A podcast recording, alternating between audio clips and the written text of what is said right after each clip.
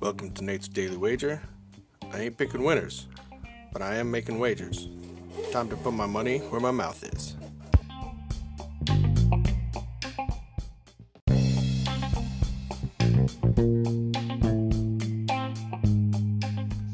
This is Nate's wager for September 21st, 2020. And whew, that was not a good day for me and Vinny yesterday. but look, that's the way uh, week two goes sometimes. You know, I think some people are real, you think some people are fakes, and you don't really know until a few weeks later. So let's uh, stay with football. And uh, we got the Raiders of Las Vegas taking on the New Orleans Saints.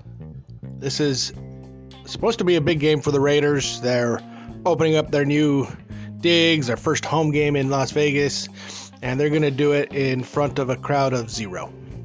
So, not sure how much like extra lift they're going to get, but I, I just I just feel like they're going to do it.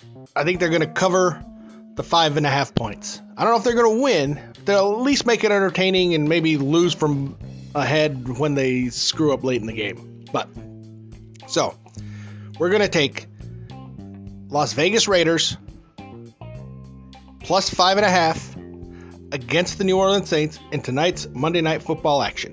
See anything better than that? Pound it. That's my pick, and I'm sticking to it.